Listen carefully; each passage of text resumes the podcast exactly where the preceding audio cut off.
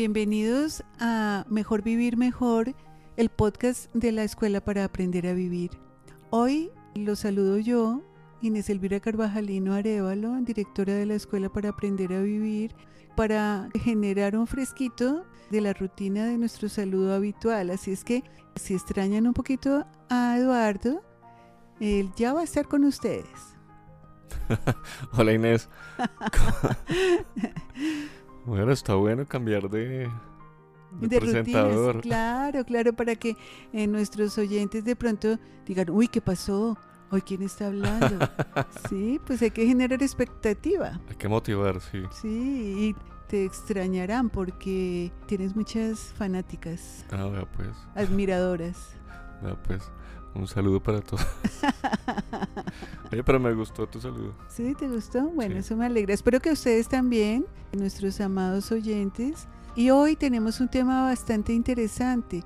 Que tus finales no te dejen un sabor amargo. Sí, sí, sí, porque yo siempre digo, pero ¿por qué después de tantas cosas lindas, de haber vivido tantos momentos hermosos, de haber amado a las personas, por qué finalizamos los ciclos y quedamos con ese saborcito amargo cuando no es necesario, ¿no? Sí, terminamos una relación y terminamos como en malos términos con la gente. Cuando hemos amado antes, pues yo no sé, claro. ¿por, qué, odiar? ¿Por qué terminar en, en malos términos luego? Claro, y sobre todo que son personas valiosas que han compartido momentos de nuestra vida y que por diferentes razones, ya sea porque se finalizan los, eh, las experiencias, porque pues no son, algunas no son para toda la vida, y pues yo no sé qué pasa porque al final olvidamos todo eso lindo que se vivió y acabamos como en esa en esa pelea o contrapunteo tan feo que deja un sabor amargo.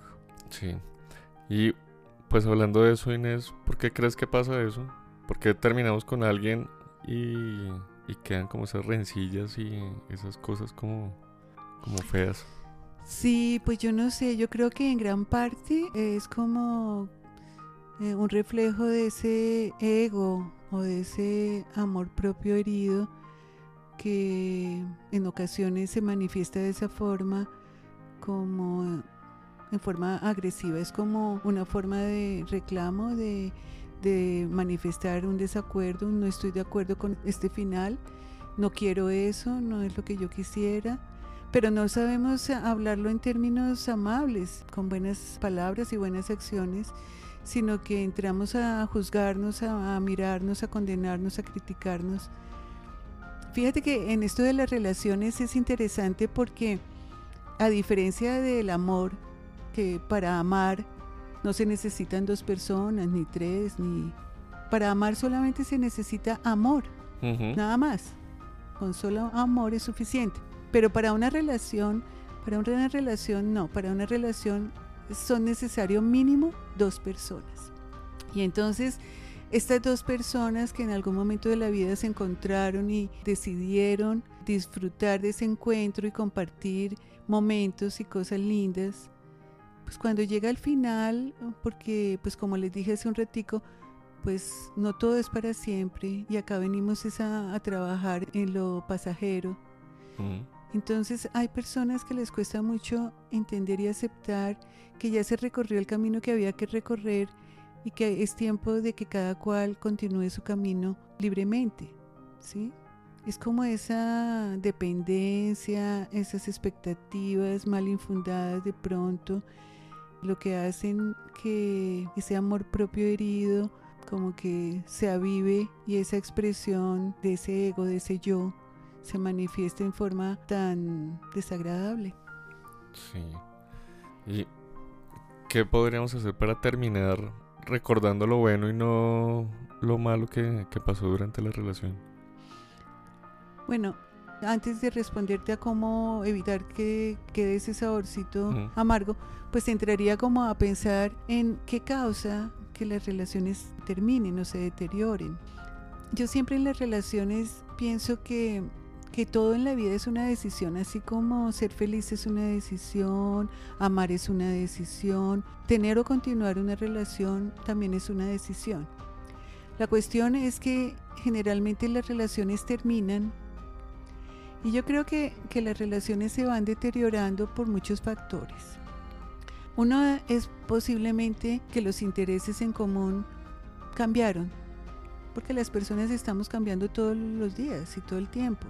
Entonces, puede que antes nos hubiera gustado ir al cine todos los fines de semana y llega un momento en que una de las dos partes pierde el interés en eso. Yo creo que el interés se mantiene cuando las dos personas están sintonizadas en la misma frecuencia. Cuando una de las dos cambia de intereses o de manera de pensar o de sentir, es cuando vienen los problemas. Y pues es normal y natural que suceda eso, porque pues cómo impedirlo, dime. Si es la evolución de cada quien. Sí. Entonces, muchas veces factores que afectan las relaciones eh, son el punto de los intereses, el punto de conocerse, porque generalmente cuando uno se conoce se enfoca en las cosas en común, no en las diferencias. Y es muy fácil convivir y estar felices en las cosas en común, pero cuando vienen las diferencias que yo quiero esto y tú quieres aquello, que tú te quieres quedar durmiendo y el otro quiere salir a la ciclovía y que salgamos juntos. Entonces pues vienen los conflictos, los pequeños malentendidos o disgustos, discrepancias. Creo que la comunicación es vital porque si tú pues te comunicas adecuadamente pues tu pareja y tú van a poderse entender mejor y van a saber lo que cada cual quiere y lo que cada cual espera o desea o anhela, no sé. Entonces, pues vienen como muchos factores que van deteriorando las relaciones.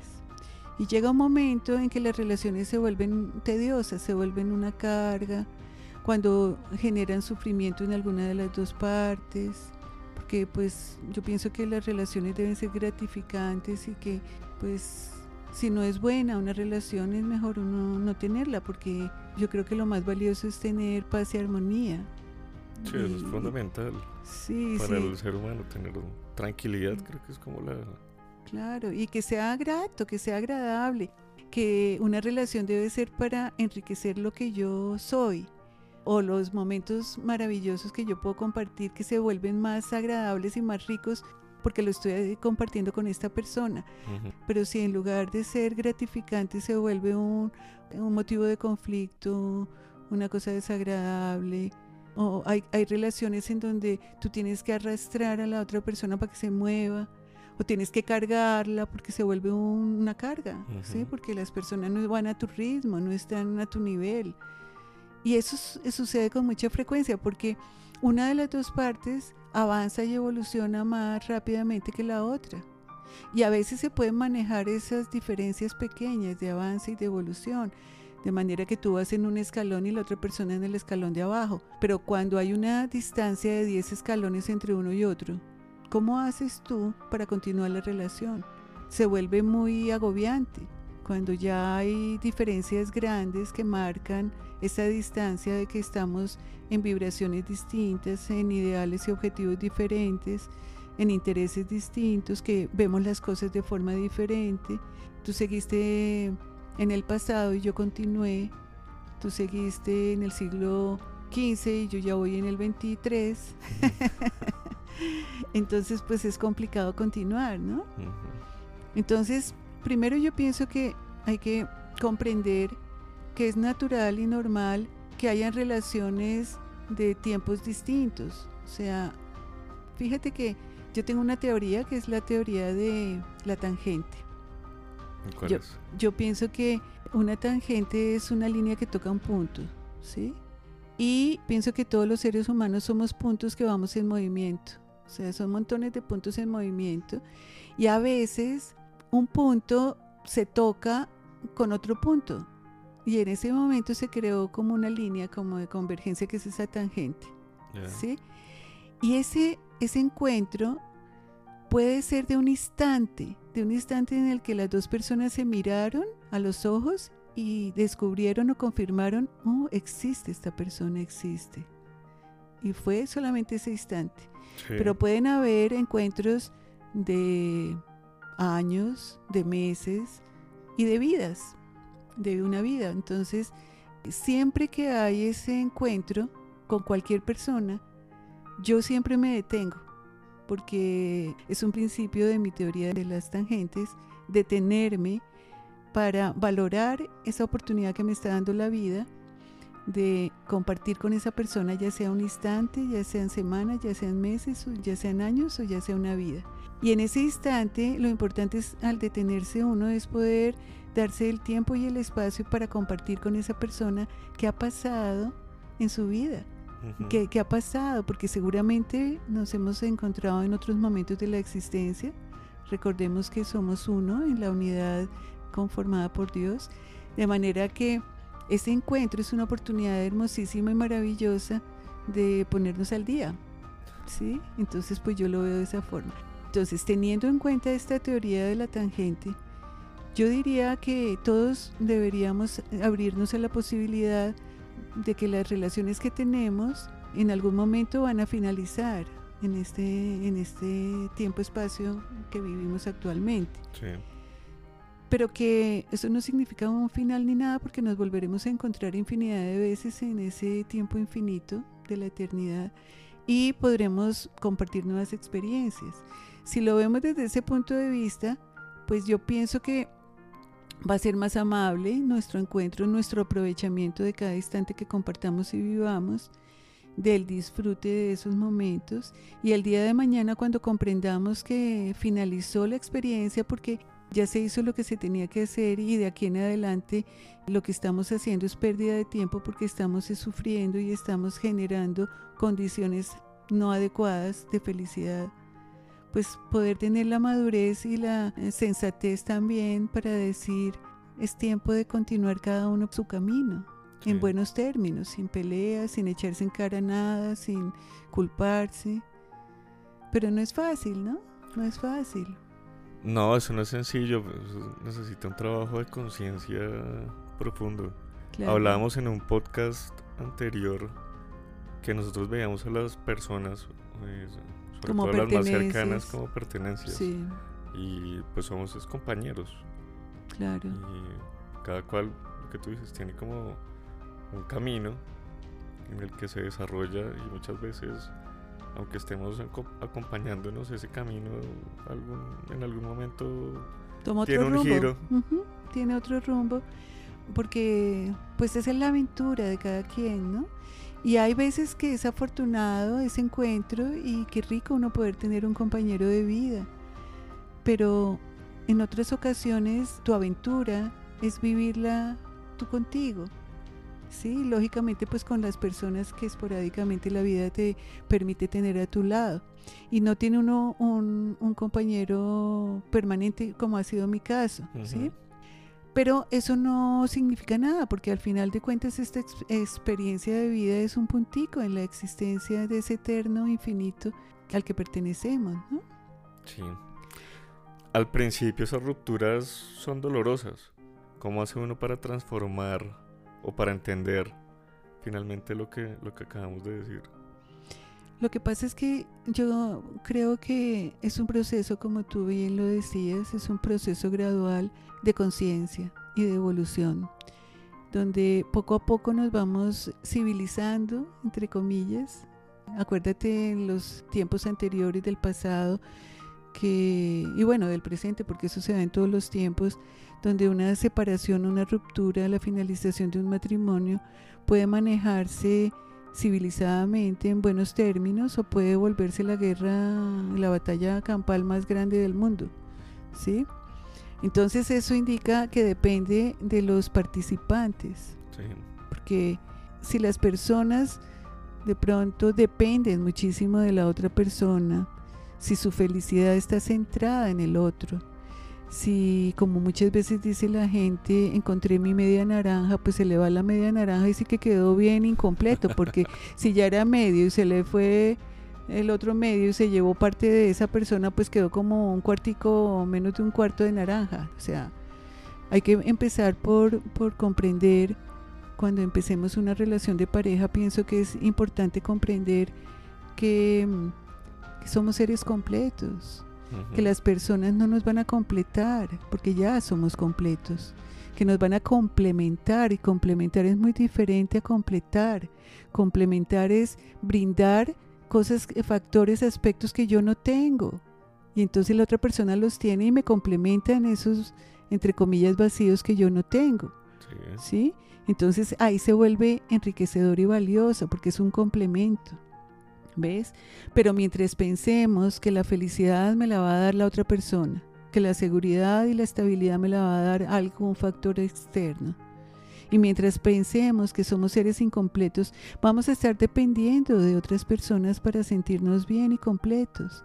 Entonces, lógicamente, que si una persona tiene esos parámetros de creencias, pues el día que pierde eso, pues queda en el aire y va a sentirse muy estafada por la vida, va a sentirse defraudada, brava, molesta y va a tener mucha rabia, pues y dolor, ¿no? Claro. Lo que tú dices es básico, que somos seres completos, somos la naranja completa. Somos seres completos, somos seres completos. Y fíjate que eso lo descubrí yo hace muchísimos años, cuando mi hija mayor, Ana María, posiblemente tendría unos 15 años, y ella había ido donde un psicólogo y llegó esa tarde muy indignada y me dijo, no vuelvo más donde ese psicólogo, imagínate lo que me acaba de decir. Le conté que había terminado con mi novio del noviecito que tenía en esa época. Y me dijo, ay, no, no, ¿cómo terminó con él? No sea bruta, ¿no es que ahora se va a quedar sola? Y entonces ella, eh, y entonces ella me dice, y pues yo, yo le respondí, ¿sola? No, no, no, ¿cómo así que sola? Yo soy un ser completo. Yo no necesito de nadie. Ese día ella me enseñó esa gran lección. Y eso fue hace como 25 años. qué buena reflexión. sí, es, muy sabia para tener 15 años. Ahí. Sí, sí, sí. Ella me enseñó eso. Eh, porque yo tampoco sabía que yo era un ser completo. O sea, yo también me sentía incompleta y estaba esperando que alguien viniera a completarme. O sea, para mí esa reflexión de ella fue un descubrimiento. Y yo quedé, wow, mm, movida por dentro y impactada. Y a partir de ese entonces yo mm, me miré yo dije, claro, yo soy un ser completo, yo no estoy media ni un cuarto ni nada, ni tampoco dependo de nadie porque yo no tengo cuerditas que me que si yo me muevo todos se mueven ni nada de eso, no, yo soy un ser un independiente, completo.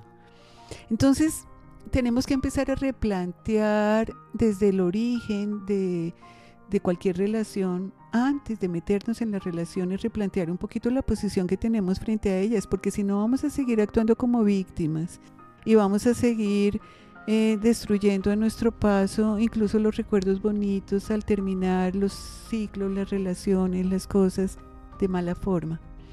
Para poder terminar con conciencia, con comprensión, en forma de, entre comillas civilizada, pues tenemos que entender pues que, somos libres, que somos prestados. Fíjate que otra cosa interesante es con, como con los hijos, ¿no? Eh, los hijos son prestados, no pertenecen a nadie, ni a los papás ni a nadie, solamente se pertenecen a sí mismos.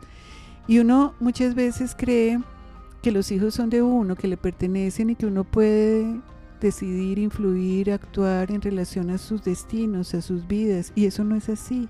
O sea, hay que comprender que los hijos son prestados y que la función de los padres es formarlos y soltarlos, darles las herramientas para que puedan defenderse en la vida y darles la libertad después para que lo pongan en práctica. Y eso mismo eh, se aplica a todas las otras relaciones y más a la relación de pareja, que es una relación supuestamente de vida para crear familia, para construir una nueva vida juntos. Y entonces, yo creo que en la medida en que vayamos como definiendo conceptos, aclarando, creencias y percepciones de lo que es una relación, pues vamos a tener mejores herramientas para poder manejar las cosas cuando dejen de ser funcionales. Claro. Lo otro es, pues, vibrar, digamos, en amor. Entonces también, si se terminó una relación, pues ver esa terminación con amor, porque es que yo no entiendo si uno amó a alguien eh, no sé, por un periodo largo o corto, lo que sea, pero tuvo una relación buena, que seguramente tuvo momentos bonitos y hubo amor. Al final yo no entiendo por qué la gente termina como enemigos. Como enemigos y mm. odiándose. Odiándose, sí, no tiene sentido. Yo también me hago esa pregunta porque yo digo, ¿por qué se, les, se nos olvidó los momentos bonitos? ¿Por qué? ¿Qué pasó? ¿De dónde viene esa amnesia? Porque es que se nos olvidó todos los momentos bonitos, todo lo lindo que vivimos y compartimos y nos metimos en esta guerra, en esta batalla de egos, Sí. de poder, a ver quién, quién se lastima más. Sí, cierto. Pasa también mucho con, con las separaciones cuando quedan hijos y, y eso, ¿no? ¿Quién se queda con...? No. No, y sobre todo que cuando hay hijos de por medio en un matrimonio y se separan, puede que la relación de la pareja se haya mm, terminado como pareja, pero no como padres. eso y sí es para entonces, siempre. sí, y entonces van a tener que volverse a ver en momentos que son importantes para los hijos, como las primeras comuniones, los matrimonios, los grados, eh, las reuniones, los bautizos de sus hijos, de sus cosas. ¿Y cómo es posible que uno no se pueda entender, ¿no? que hayan odios o rivalidades o que sigamos con el rencor o resentimiento de algo que pasó hace 20, 30, 50 años? Sí. Hay que continuar. Y la única forma de continuar es a través de la conciencia, de la comprensión, ¿sí? Y eso yo creo que es un proceso gradual que pues las personas deben empezar pronto porque pues eso les evitaría mucho sufrimiento, ¿no? Sí, yo creo que sí. Tú sabes, Inés, que a veces hacemos fotografías de bodas y uno en ese tipo de eventos ve a veces unas cosas así como súper curiosas relacionadas a este tema, como que a veces están los papás de los novios y son separados y está la mamá, llega la mamá por un lado llega el papá por otro lado, pero lo curioso o lo impactante es que no se pueden ni ver. Entonces toca hacer las fotos separados por allá lejos, tener un montón de cuidado. Yo digo, pero pues, ¿cómo puede pasar? O sea, ¿cómo puede llegar a ese extremo alguien de ni siquiera poderse hablar con la otra persona? Sí, tremendo, tremendo. Y fíjate que yo como separada, pues he tenido que vivir esa situación de, de dolor, o sea, primero cuando la terminación y de dolor, pero también de toma de decisiones, porque yo recuerdo que yo tomé algunas decisiones importantes en su momento, como no involucrar a mis hijas dentro de mi dolor, porque una cosa era mi relación con su papá, con- o sea, mi relación de pareja con quien fue mi pareja, Sí. Y otra cosa era la relación de él con mis hijas como papá y las de mis hijas con él.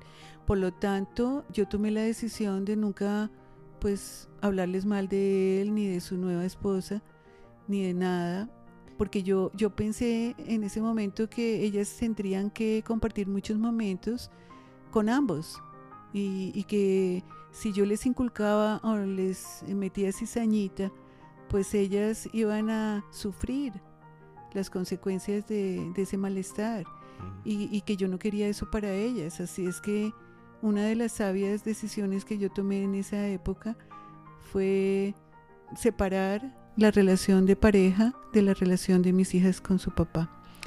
Y creo que fue acertada, porque de esa forma ellas vivieron bien o mal, no sé cómo les haya correspondido, porque yo nunca tampoco me, me puse a hacer preguntas y cómo les fue, y qué dijeron y qué hicieron, porque esa es otra cosa que hacen los, los papás separados, que cuando llegan los niñitos después de estar con el papá de turno, entonces, y bueno, ¿y qué hicieron? ¿Y dónde estuvieron? ¿Y fueron? ¿Y qué? Sí, eso no- tampoco es sano, entonces pues yo pienso que uno tiene que pensar en, en cosas más allá de los intereses de uno, que es el bienestar y la felicidad de los hijos.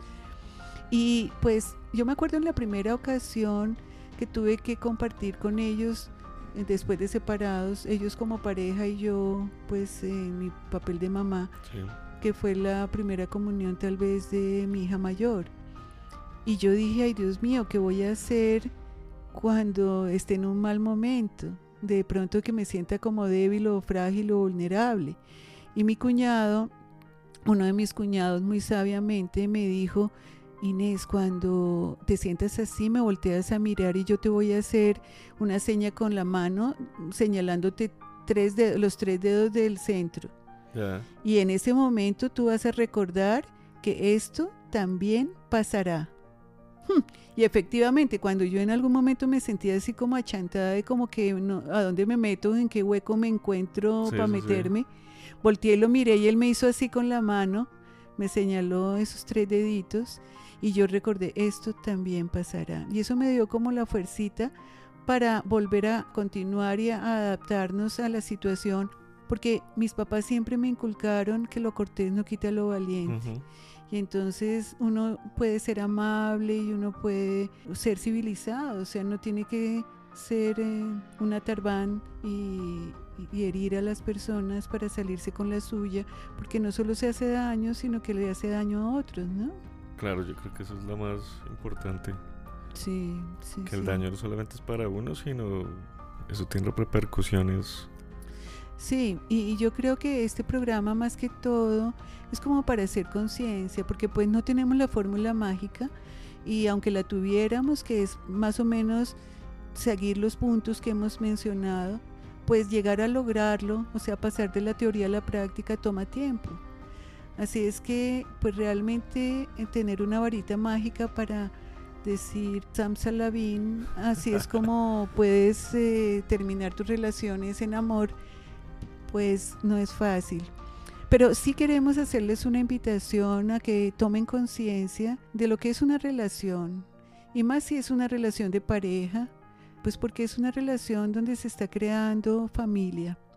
Y que cuando ustedes tomen decisiones, pues lo hagan con conciencia y con compromiso, con la claridad de qué es lo que quieren, por qué y para qué.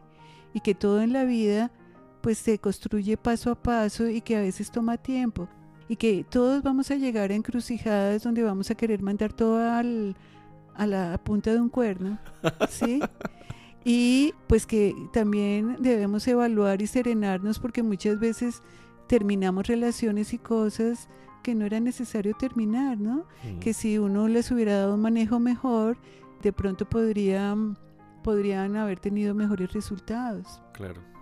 Y pues aprovecho para hacer una cuña de una saga que tengo ganas de hacer, que es de, de matrimonios, de relaciones de pareja y matrimonios, desde recién casados hasta pues 50 años de casados o si logro encontrar a alguien de más de 50 años, pues ahí estará entrevistado para que nos cuenten esas personas, pues qué expectativas tenían frente a la relación de pareja y qué dificultades han encontrado en el camino y cómo las han superado. Y también para que nos den consejitos, porque qué bueno poder uno beneficiarse de la experiencia de otros, ¿no? Claro, y qué bonitas los programas que se vienen entonces. Claro que sí. Entonces, pues esperamos que esta reflexión sobre el tema de hoy los lleve a que sus finales sean más felices, a que sus finales sean más amables y más amorosos y a que gradualmente vayan alimentando sus relaciones con los alimentos que corresponden y que pueden fortalecer la relación en lugar de debilitarla. Y cuando finalmente pues llegue uno a la encrucijada de que esta relación definitivamente ya se completó porque ya no va para ningún lado y está desde para atrás haciendo daño, pues entonces tener el valor y el amor para finalizarla y poder hacer ese final sin dolor. Eso no significa que tengan que ser amigos, ni que tengan que volverse a, a frecuentar, ni nada de eso. No, es importante hacer esa aclaración porque a veces eso es como mantener el, vínculo que no es sano y al contrario causa más dolor. Yo pienso que la conciencia permite como hacer esa, ese cierre eh, en amor, o sea, para que cada cual continúe su camino en libertad, recordando y guardando los momentos bonitos vividos y, y continuando. Sí, sí, tampoco lo entiendo mucho. Fíjate que otro factor que deteriora las relaciones es el comportamiento de uno mismo, porque muchas personas creen que el tener ya una relación las hace dueñas de la persona y que de aquí en adelante como son me pertenecen y ya están como atrapadas sin salida, entonces yo puedo hacer lo que yo quiera y portarme como yo quiera. Y resulta que eso no es así porque las relaciones son como las maticas, que hay que regarlas, hay que cuidarlas, hay que nutrirlas y todo eso, porque si no se marchitan. Y muchas personas se descuidan en ese aspecto y entonces se vuelven indiferentes ante la relación, ante la pareja, van como matando los pequeños detalles, las pequeñas cosas bonitas que hace la otra persona porque no la aprecian, no la valoran, la dejan pasar como algo como que merecen o que debe ser así. De hecho, no porque sea un detalle, sino es una obligación o porque así debe ser. Cuando no es así, o sea, nadie tiene obligación de ser amable ni amoroso, es una cosa que nace, no es una obligación. Y cuando, por ejemplo, una de las dos partes hace muchas cosas por la otra pareja y la pareja no las valora y no las eh, agradece y no las disfruta y no las recibe como debe ser apropiadamente, eso va matando poco a poco en la otra persona el deseo de ser linda con su pareja. Y eso es importante porque muy poca gente se da cuenta de eso, de esos pequeños detalles que son los que alimentan las relaciones, ¿no? Dan, dan por hecho que pues que ya como tengo la persona, ya me casé, ya esto ya es mío, ya me puedo echar con las petacas.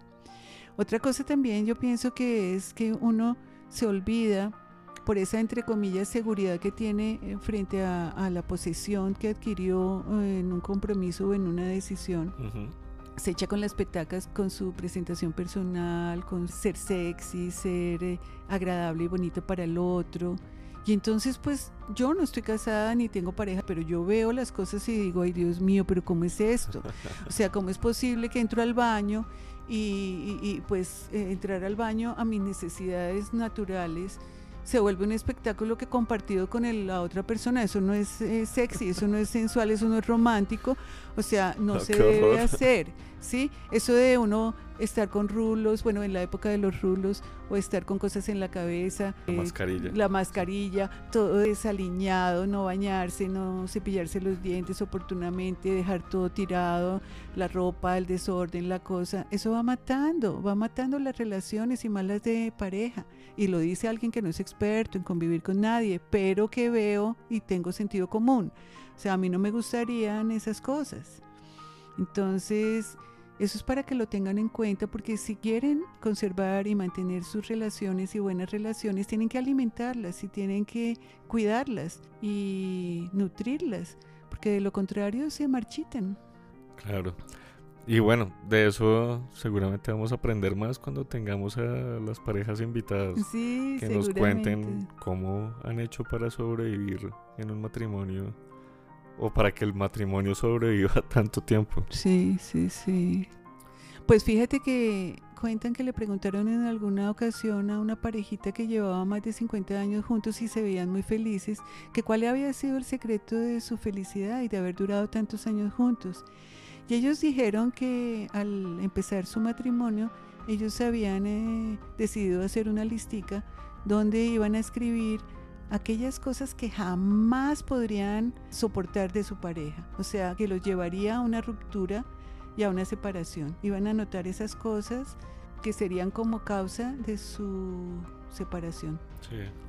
Y pues lógicamente preguntamos y, cuáles eran esas cosas y ellos dijeron que nunca escribieron esas causas, porque ellos escribieron solamente una cosa, que no había obstáculo ninguno ni ninguna razón que pudiera derrotar el amor que ellos tenían y llevarlos a una separación. De manera que cuando ellos tenían algún problema, iban a la listica y, leían eso y recordaban ese propósito de que no había nada que los pudiera separar ni que fuera más fuerte que su amor. Y eso los mantuvo juntos porque siempre decían, ay, qué bueno, esto no está en la lista, ¿sí? Ay, qué bueno, esto no está en la lista. Y lo que había en la lista los motivaba para tener la fuerza o buscar la alternativa para continuar y superarlo. Mm, qué lindo. Sí, sí. Bueno, entonces de ahí les dejamos esta inquietud y Eduardo, pues va a ser el cierre del programa como siempre. Ahora cambiamos los papeles, entonces yo voy a dar el, el abrazo. Tú vas a dar el abrazo y yo te apoyo. Vale. No se olviden de escribirnos al correo info arroba escuela para aprender a vivir.com. Están muy bienvenidos a, a nuestro programa si tienen algo lindo para ofrecer.